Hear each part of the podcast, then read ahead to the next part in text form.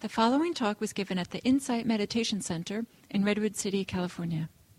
Please visit our website at audiodharma.org.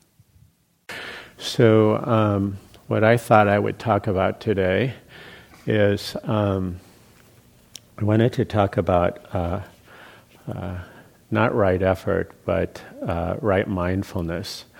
And uh, right mindfulness uh, is kind of the foundation for for effort and all of the other things that would uh, be covered in uh, the Buddhist path. But um, uh,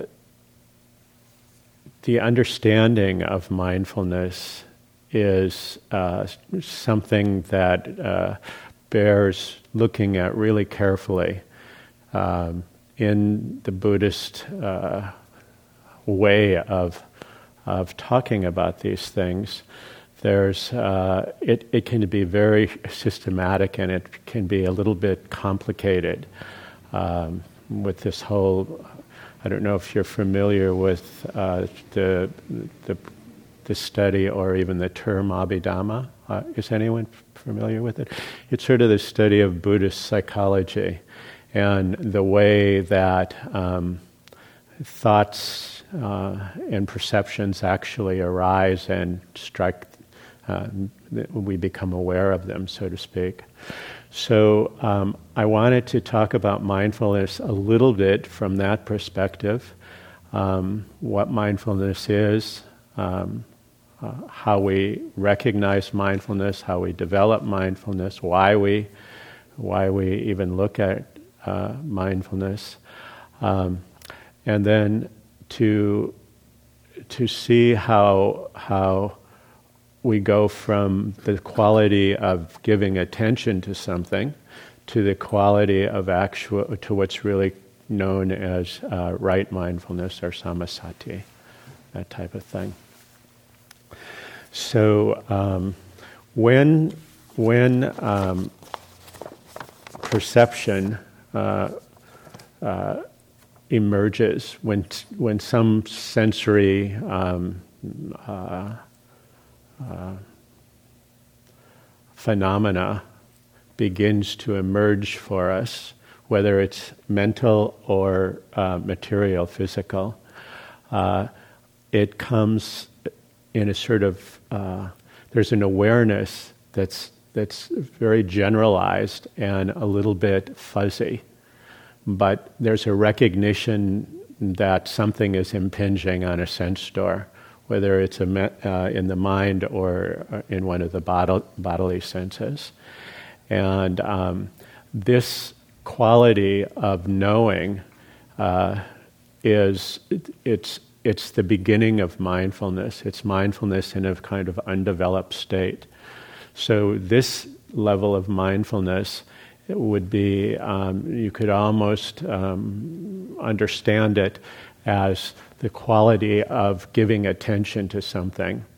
So an itch begins to itch, and we begin to notice that it's itching. And before before the mind moves into cognition, there's just this knowing of the emerging of something. But as it begins to form, we move into another stage of awareness, which actually begins to compare um, and cognize the experience. So, um, you know, we begin to uh, uh, receive it in a subjective way. So, this is where subjectivity sort of uh, emerges. And it's like we compare it to what's happened in the past and at other times. And this happens in at lightning speed. You know, you know, I don't know how many times a second, but it happens very, very quickly.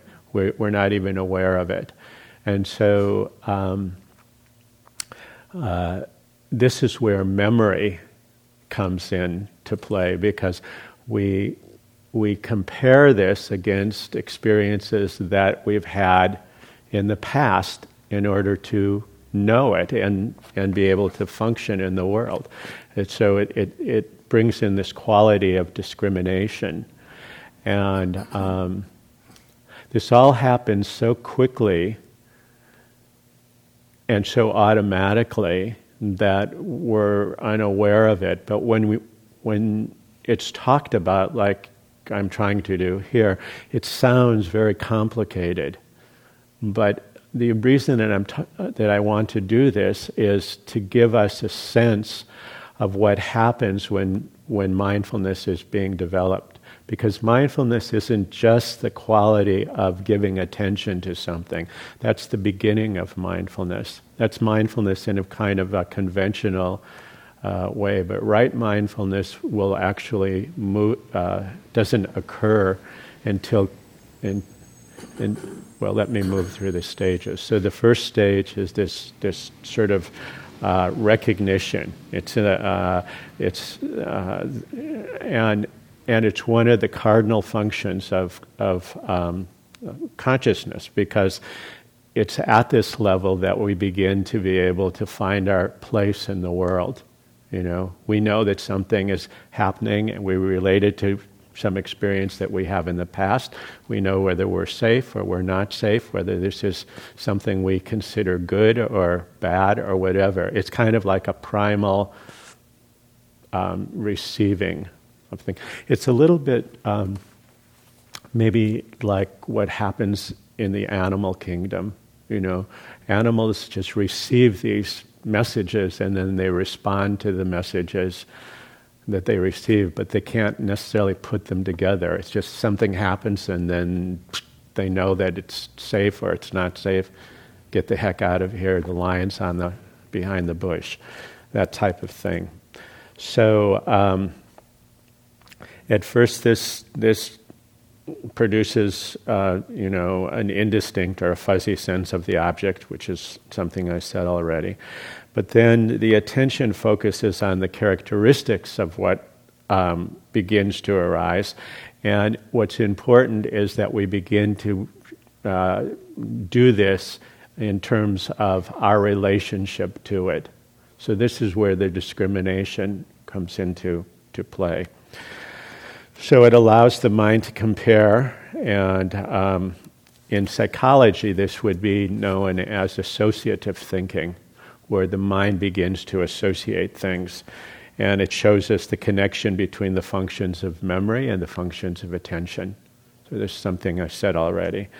So um, it's important to understand that in, in the context of meditation, uh, the term sati, um, like the, the, Sati Center for Buddhist Studies, sati is it's both this quality of, of memory and attention.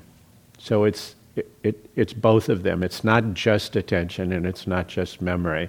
It's memory and attention. So, um, one of the ways that we're taught mindfulness here in the West is with through this, this um, method of bare attention, where we're just noticing what's happening when it's happening.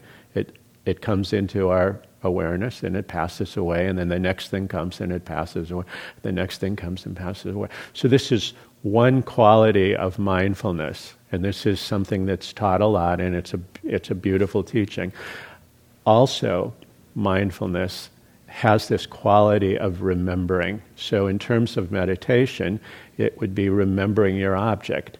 So, if you were doing um, breath meditation, let's say, or you were doing body meditation, when the mind leaves the object and you remember the object, you drift off into thought, and then suddenly you wake up and remember the object, the mind then can return to the object, but the act of remembering is an act of mindfulness. So these, these two qualities of noticing what's happening and remembering is what makes up mindfulness. This is important to understand because, um, you know, I meditated for years and at one point I remember I asked Gail, so what is this mindfulness business? I don't even know what mindfulness is. You know, do this and do that, but I don't, I don't have a clue what mindfulness is.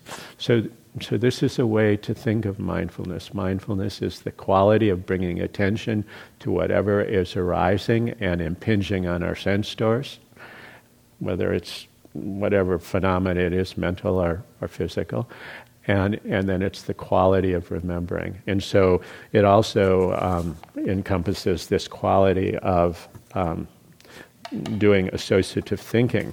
And it's at this stage of, of sort of if we think of it in terms of mental evolution as, as, as things are unfolding, um, it's at this stage that we're able to, um, you know, cognize what's going on, put it into some perspective, and that we're able to do abstract thinking.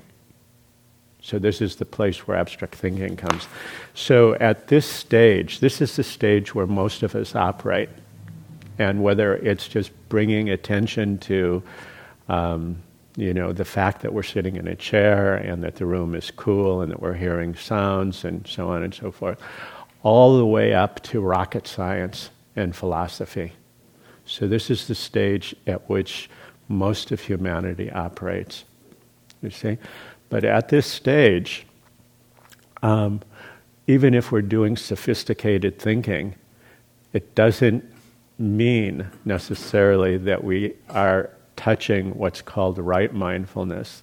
And right mindfulness, because we're, we're still perceiving things through the, um, what do I want to say? We're still perceiving things through a misunderstanding, in some cases, of what's really occurring. So, um, you know, an event arises, and there's this initial sort of drawing of attention to this arising of this event. And then what happens is there's this, this sort of, um, I don't know what the word would be, but it, uh, I've used the word telescope, like a telescope that you pull out, where, but we're back here looking through all of our ideas, perceptions, pre- preferences, and so on and so forth at this arising event, and we're not clearly seeing the arising event.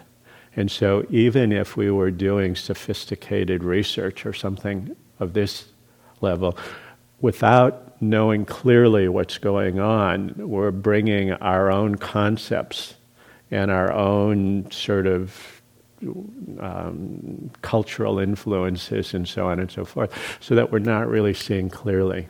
So the third level of this mindfulness is when we move into, um, you know, deeper um, awareness of what's really occurring.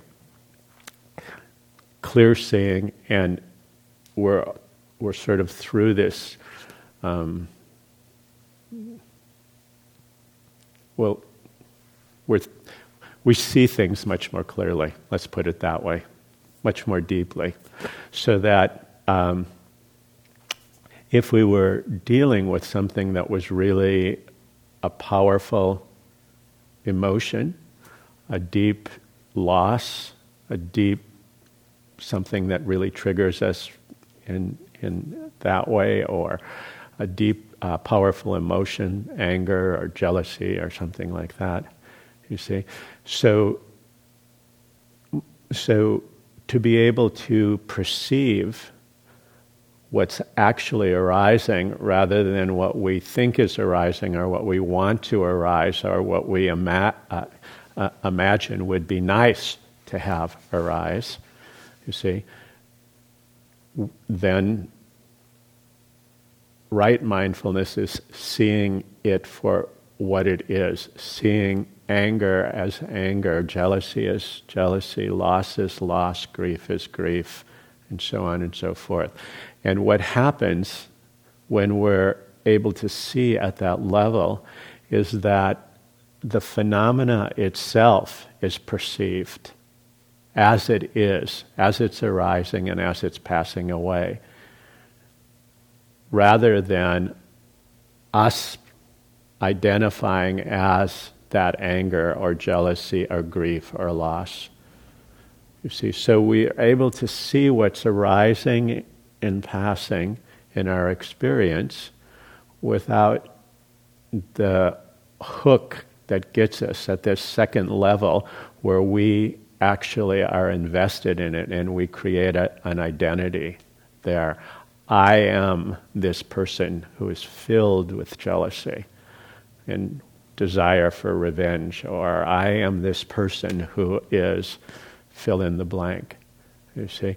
And so, what begins to unfold for us as meditators is that we're able to actually do vipassana. We're able to enter the realm of vipassana meditation because when phenomena is experienced in that way, we can, per, we can perceive and discern the three characteristics in whatever is arising and passing away, whatever is coming into our field. We see it as impermanent. We see it as having a life cycle and moving away. And then we, we see how, how holding on creates suffering or um, you know, uh, pushing away creates suffering, and we see that because it's not permanent, because there's nothing really stable there, because it's arising and passing away, that there's no us. So if we are that anger, or we are that jealousy, or we are that loss, you see, when it passes away, where do we go? Do we still exist, or do we not exist? You see, so you begin to touch this area where you're able to see in a very clear way, clear, it's called sati sampajana, where it's, it's mindfulness and clear comprehension. You're able to comprehend clearly the nature of what's occurring within your own direct experience, not something that somebody is telling you about, not something that you're reading about, but something that's actually occurring. So, this can happen in very ordinary ways in your daily life, and then you see it sort of unfold in your meditation, or this can happen in your meditation and you begin to see it in your daily life. Oh, this is what was actually going on. So, I want to give you an example of how this might work, at least how it how it works for me when I begin to look at it clearly. So I I was um, I manage retreats at Spirit Rock sometimes, and I was managing a retreat uh, last week, and um, I was sitting in the morning meditation, just having a regular morning sit, nothing special. And, um, and I hadn't been sitting like the yogis. I just was going in to sit for you know an hour in the morning or something like that. And um, uh, the teacher was giving instructions, and normally I'm not in the retreat, so I'm not all that interested in the instructions, so I blank it out and just try to do my, my meditation. Not as a, to be disrespectful to the teacher, but just because I'm not, you know, I'm not following the sequence. So but somehow, whatever he was saying was, you know, it was going on in the background. And um, uh, I had an experience where uh, it, it wasn't just a mental exercise, but it was more a direct experience where I must have been recalling something that had happened in relationship. I was remembering something in re- and then my relationship to it.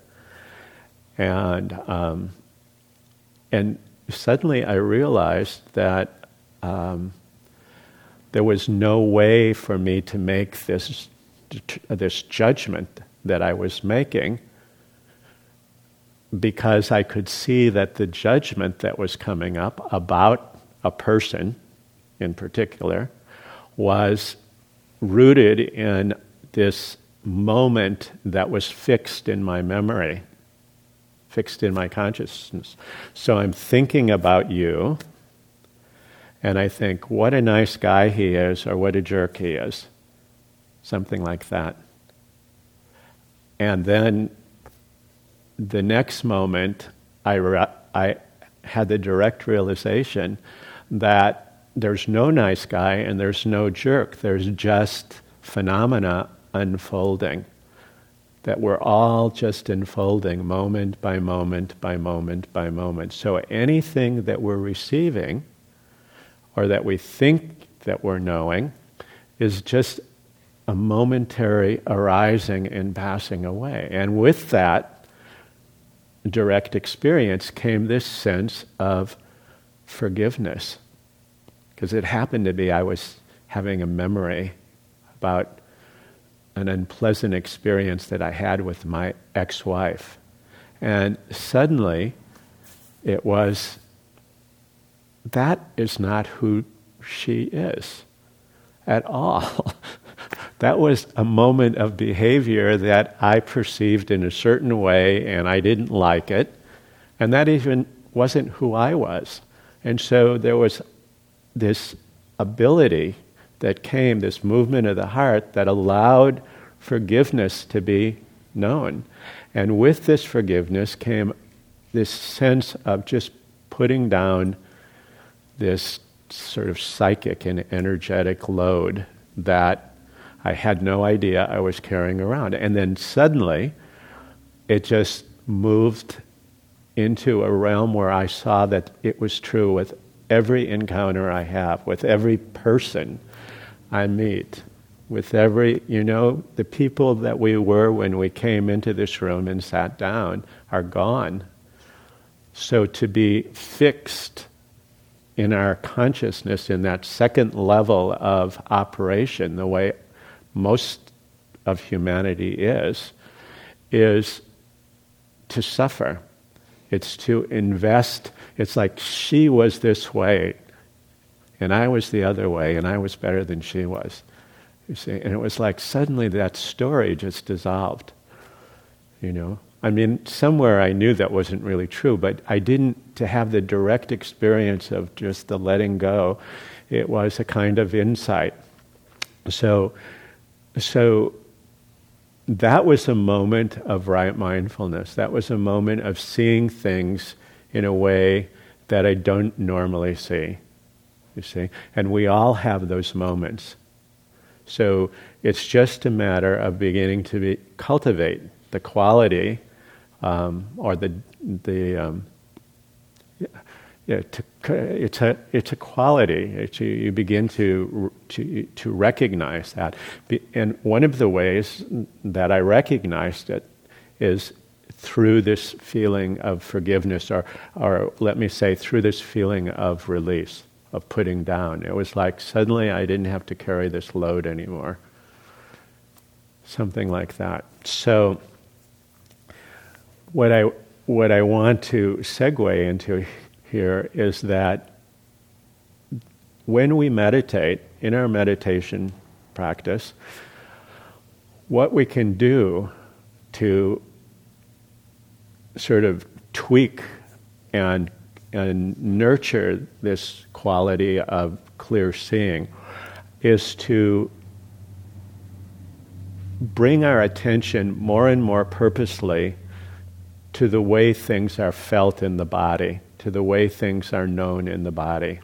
Because when we operate on the mental level, it's a little bit, um, I don't want to say dicey, but it's easier to get lost. So you may have noticed that when you're meditating and you're actually bringing your attention and your awareness into some part of the body, letting the body sort of be the experience in which you're going to focus, that um, there's a real sense of presence that happens. So if I ask you to bring the, your awareness to the contact of your feet on the floor right now, you see, it, when you do that, when you actually say, "Oh yes, I feel," you know, I feel that it's, it, it's very easy to come into the present moment. very easy to be present with that. Now, you might not be able to be present with it for very long, and that doesn't make any difference. What I'm really wanting to point to is that quality of presence that happens for all of us when we begin to track like that. So if we, be, if we try to move into the mental realm right away and look at the movements and the arising of emotions and thoughts and mind states, it's a little bit, um, it's a little bit more subtle. It's a lot more subtle for me, at least, and it's not. Um, uh, it's it's not taking advantage of the fact that the body will tell us and reveal to us um, almost everything that we need to know. You see? So it was through the release that I felt in my body first that the sense of forgiveness arose because my heart opened. And that allowed me to enter momentarily into this zone of clear comprehension, of mindfulness and clear comprehension of bringing my full attention to, to what was actually happening. So, what I want to say is that um, what I want to point you to is how easily we allow ourselves to fixate on our own stories, on what we think is happening, what we believe is happening, and how that sense of being and becoming is something that's emerging from, from our own egos. And, and our egos, I don't really want to talk in that term, but this sense of needing to be protected comes from the small self, not the large self and and needing to be protected, needing to be separate, even if it's painful to us and we know it doesn't work, it's familiar, so we do it over and over and over again. But there are these moments where there's a breakthrough. You know, so as I was sitting here this morning with all of you, um, there was just like these moments of total freedom. Just, it was delicious. And to recognize these moments is not just a joy, but it's, it's an inspiration. It spurs you on. It, it it gives you this sense of spaciousness. This thing is very in. Because the wire is going around behind your shoulder. Oh, I see. And it, then it pulls the device off. Okay, great. But no, it's fine. Are you Sure. Yeah, thanks. That clip right there, and you'd hold it in place. Yeah, that's it's okay. So, um, I lost my train of thought. What was, what was I just saying? I hope it comes back if it was important to well. In, in any event, um, all that I'm trying to, to uh, point you to this morning is the quality of mindfulness as it begins to emerge and develop, and then the fact that without, uh, without noticing, we, we touch these moments of right mindfulness and of freedom all the time. All the time. And, and the Buddha suggests that it's through mindfulness that the mind is liberated, and it's the only way that the mind is liberated. And so we live our lives in the way that we do, which is fine and great. But the more we begin to train the mind, the more we see underneath the um, triggering events, the volitional movements of the mind, to deeper and deeper levels, which actually open us to, to the possibility for liberating insight and freedom and release. So, and it can come in the most ordinary ways. You don't have to be sitting on a five month retreat. It can come 10 minutes into a meditation, or it can come when you're walking down the street to the grocery store.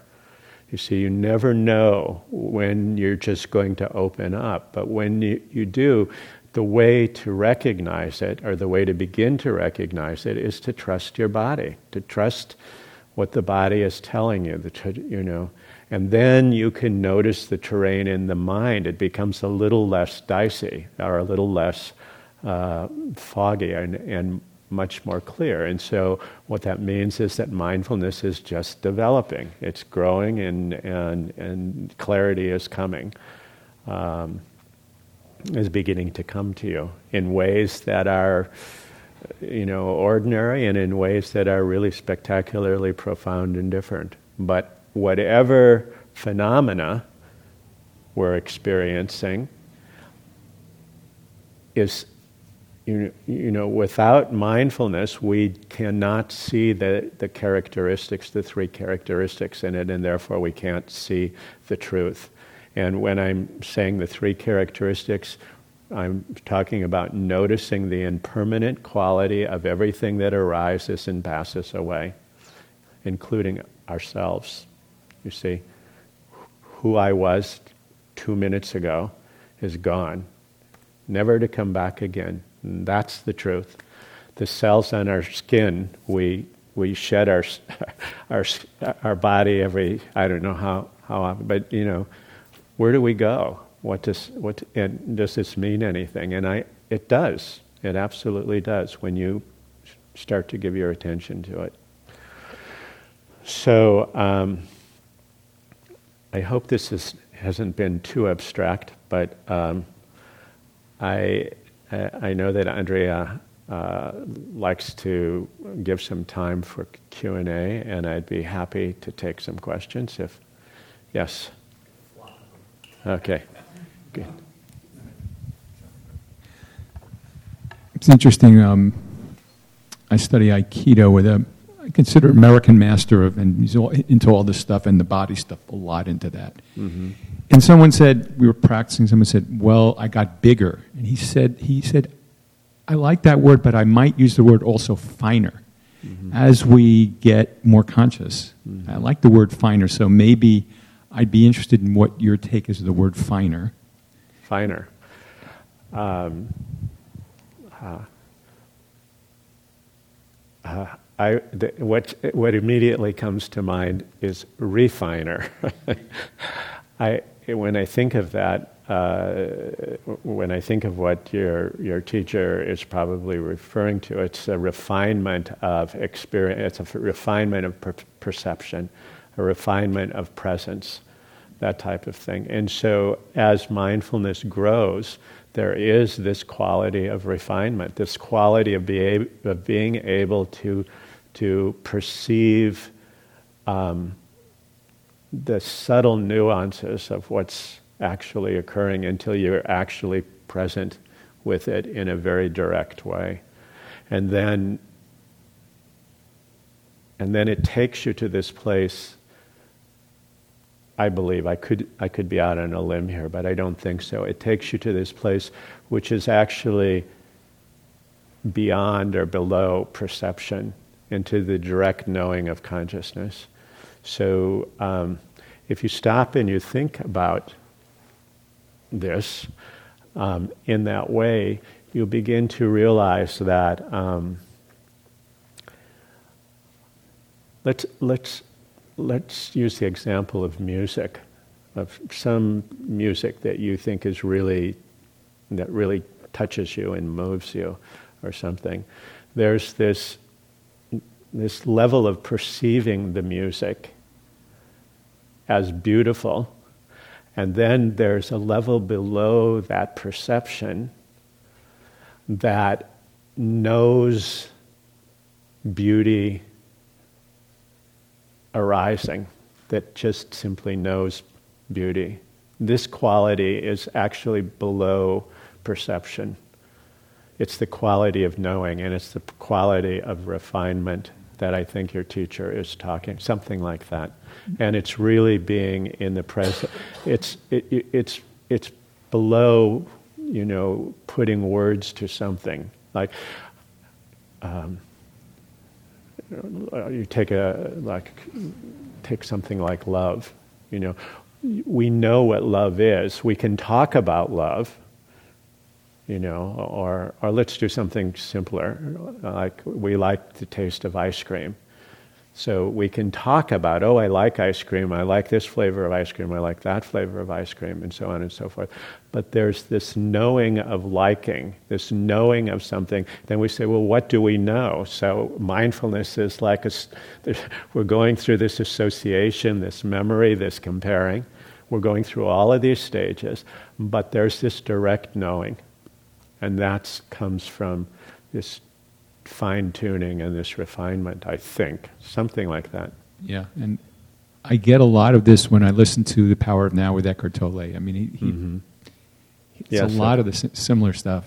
It's really cool. Yeah. Sure. Thanks for your question.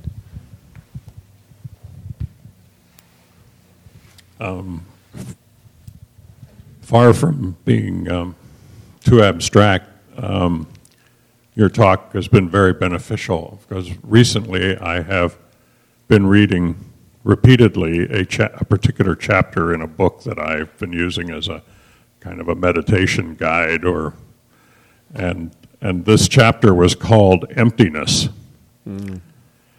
and it was much more abstract mm. but I think you talked about the same things mm. in a less abstract way so that I began to or I could see further what was meant by emptiness and and the um, and the urge in that in that chapter to uh, to, to, the reader to um, to empty. I guess it's one's um, the the familiar uh, ways of perceiving.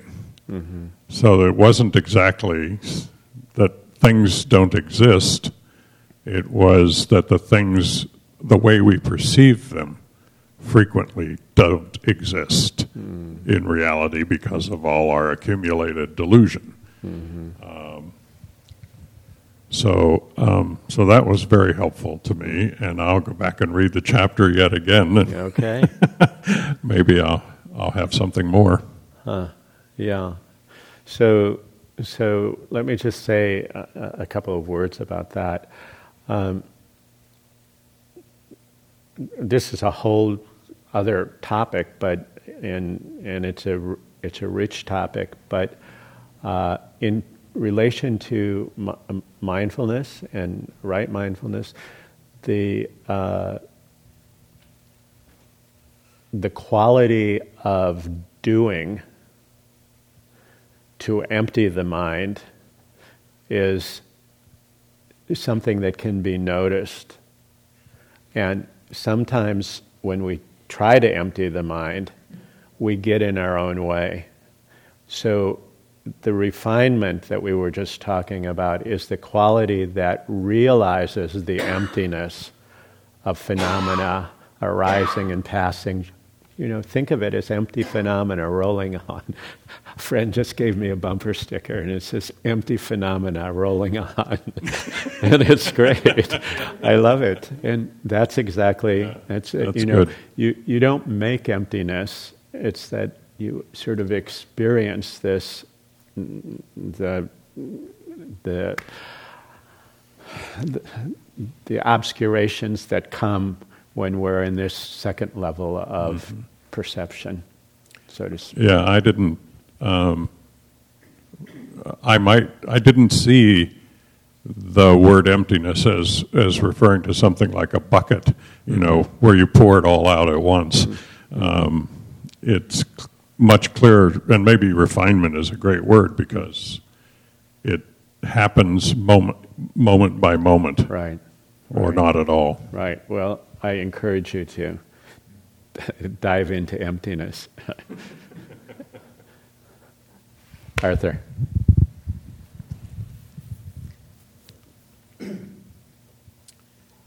Um, So the, the, the, Right, right to the mouth. the, the, the question is about um, emotion hmm and mental states or tones, moods. hmm So um, I've seen um, um, some emotions arise, Mhm. feel them in the body, and they pass very quickly. Yes. There's others that I get attached to, particularly anger, and they Mhm. hang around. hmm Uh, but eventually, something comes and takes its place, and it goes away. hmm uh, yeah, an ice cream cone, and then I- I there you forget go. my anger. Um, and then there's moods and tones, which I don't really understand, but they last days, weeks, months, lifetimes, maybe. hmm Um, and I've just started to look at them, hmm but I'm confused. I mean, I, I, I, have no clear picture of what they are or how they work, except that I know that sometimes I'm in a mood for days or, or longer. hmm There may be small emotions that arise in it, but they're separate from the mood itself. hmm Um, so the question is, what's going on? How to how to unwind that? How to find the threads to that? Sure. So, um, so that's a that's a really good question, and uh, it's a really important question for all of us because uh, when we cultivate mindfulness and we begin, like Gil does this course, um, uh, an introductory course to teaching mindfulness that's really beautiful. It, it starts off with mindfulness of breathing, and then body, and then emotions, and then thoughts, and then mind states, and then how to bring this into your, your daily life. And it's a very nice way to think about um, your experience as you begin to notice these things because you're talking about mind states, which comes pretty far down the, the list, so to speak. And uh, in, at each step, one of the things that we're beginning to notice is how we um, how we sort of invest an identity into being or becoming something. So, in the case of a mind state, how you work with them, or how one can work with them, and you can you can find. Wa- I'm sure you'll find your own ways, but um, the first thing you've already accomplished, and that is to know that they exist. Because until we know that they exist, we're hooked by them completely. But in the knowing that they exist, there's also the that which we think is happening to us, and therefore that's who we are when it's happening. So I'm depressed, or I'm angry, or I'm sad, or I am whatever it happens, whatever the mind state happens to be. It could be anything. So, um, but it, a, mind state is something that sort of is there, it's going on. So, uh, you know, a person might be, uh, I think Gil gives an example like this in his course. A person might be prone to planning, planning, planning, planning. And then there's this, this quality of, of anxiousness and worry that's really pervasive underneath it. And this, and you know, you could keep peeling it back. This sense of insecurity, then this sense of, you know, needing to build things up, and etc. Et you can you can go back very far to see how a mind state um, uh, is actually uh, developed and how it's it's maintained, but how you work with it, how you unwind it, is that um, I know it sounds like I'm uh, I'm talking out of both sides of my mouth, but you have to get out of the way. We have to get out of the way. We have to see the mind state as a mind state with sati, with samasati, right, right mindfulness. This is how we have to see depression as depression, sadness as sadness, you know, whatever it is, we, because it's a phenomena that's real. It's there. It's being experienced. It's being, but in the seeing and the knowing of it for what it is, that's the beginning of the unwinding. So we don't actually do anything. When we try to do something, try to be empty or try to be refined or try to be un- angry or unsad, you see, we're using that very quality that doesn't want to be undone. It wants to be. Arthur wants to be this. Robert wants to be that. You see? So if the quality is anger is an easy one to use. If I'm angry, I want to be angry. If I'm always angry, I want to be angry. I want to see that it's everyone else's fault. It's the war in Afghanistan. This is why I'm angry. You see? It's I'm so invested in that. I'm just I'm not seeing the truth that this is the way anger is. It comes and it goes. This is the way sadness is. It comes and it goes. It's experienced. And um, now, I want to say, I don't want to. I don't want to uh, diminish that we have these states that we experience that can be very strong and very powerful, and to just try to apply mindfulness in the way that I'm talking about it it sounds pretty heady. So um, I once gave a talk at Kara, an organization that I work at in Palo Alto on mindfulness. And someone came up to me afterwards and said, I don't like this mindfulness stuff. When they, when they bombed the, the Twin Towers in New York and all those people were killed, someone said, just be mindful. Just be mindful. This is how, you, you know. So, you know, that person meant well by saying it, but didn't realize that that was not a good message at the time. So, what I want to say is that we can have things, we can experience losses, we can be so pissed that we just think we're going to explode. You know, we can have some strong thing that's really difficult to deal with. And we have to, we have to meet these things with the heart. And when we do, the mindfulness, I mean, in able to meet it with the heart, we're using mindfulness. You see, it goes together, it can't be separated, but it's not just a mental thing. It's not like we just say, okay, I see anger as anger and sadness as sadness. I see that, you know, like mental. We have to experience it, we have to feel it, and we have to lead with the heart. We have to be kind. The heart is kind. The heart, the mind will trick us. Oh, you're not you're not working hard enough or you're not you're lazy or you're you know you're this or you're that. It's just the super ego at work. The heart isn't like that at all. The heart will tell us when we're sad. The heart will tell us when we're happy. The heart will tell us when there's love you see? The heart will tell us when we're doing something because we want something in return. And the heart will tell us when we're giving with just complete open generosity so it's again, it's coming into the body, learning to trust the body. If we like sense, if we want to use the that as like the heart is in the body or something like that, something like that. So, be kind and be sharp. cultivate, cultivate that mental quality. Be refined. Time for one more if anyone has a question. Yes? No?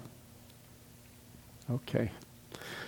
All right. It's been a, a, great pleasure to spend the morning with you, and I hope it's been useful. And if it hasn't been useful, there's that round file that you can always that you can always use. So um, I just want to uh, say that when people come together, like we did this morning, to practice the Dhamma and to uh, talk about the Dhamma, that uh, we create a field of, of you know goodwill and merit, and um, may we share this merit with one another and with the the people in our, our our daily lives and with people all over the world.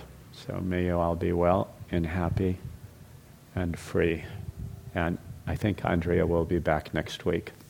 So nice to be here with you. Robert, Robert Cusick. Robert Cusick.